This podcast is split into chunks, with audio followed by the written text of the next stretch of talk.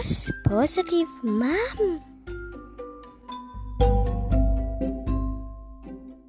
นิทานเรื่อง ชายสองคนกับหมี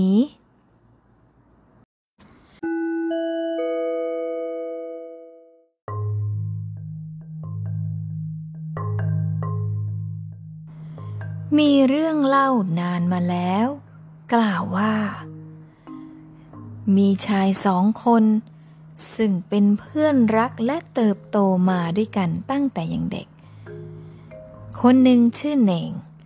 อีกหนึ่งคนชื่อนายหนง ทั้งสองคนชอบทำกิจกรรมและทำธุระหลายอย่างพร้อมๆกัน อยู่มาวันหนึ่ง ชายสองคน ทั้งนายเน่ง และนายหนง เดินทางไปทำธุระด้วยกัน ในระหว่างทางที่ต้องผ่านหุบเขาแห่งหนึ่ง บังเอิญเจอหมีตัวหนึ่ง ซึ่งเป็นหมีตัวใหญ่มาก ขวางทางของพวกเขาอยู่ ชายหนุ่มทั้งสองคนตกใจมาก นายเน่งเมื่อเห็นหมีขวางทางอยู่ ก็ปีนขึ้นไปบนต้นไม้อย่างรวดเร็ว แล้วก็ซ่อนตัวเข้ากับกิ่งไม้ ส่วนนายนง เมื่อเห็นว่า จะต้องถูกหมีจู่โจมเข้าทำร้ายอย่างแน่นอน จึงนอนราบลงกับพื้น เมื่อหมีตรงเข้ามาหานายนง แล้วก็ใช้ส่วนหน้าของปาก และจมูกของมัน สัมผัสแล้วก็ดมตามตัวของนายหนงไปจนทั่ว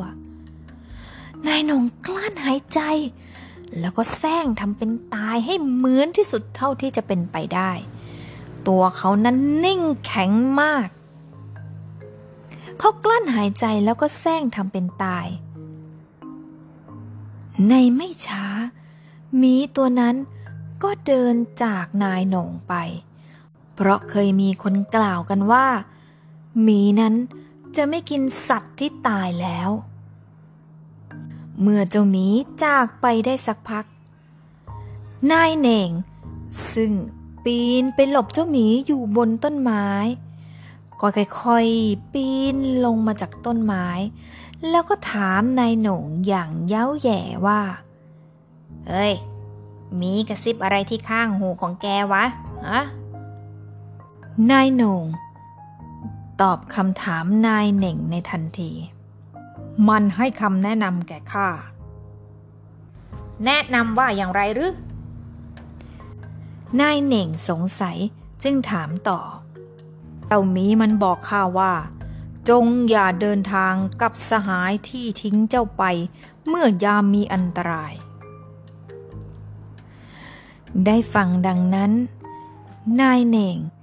จึงรู้สึกหน้าชา และรู้สึกละอายแก่ใจ ที่ประพฤติตนอย่างที่เจ้าหมีได้กระซิบบอกนายหนงไว้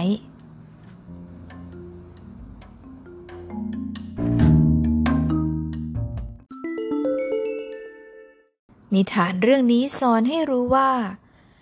ความโชคร้ายเป็นตัวทดสอบความจริงใจของเพื่อนที่ดีที่สุด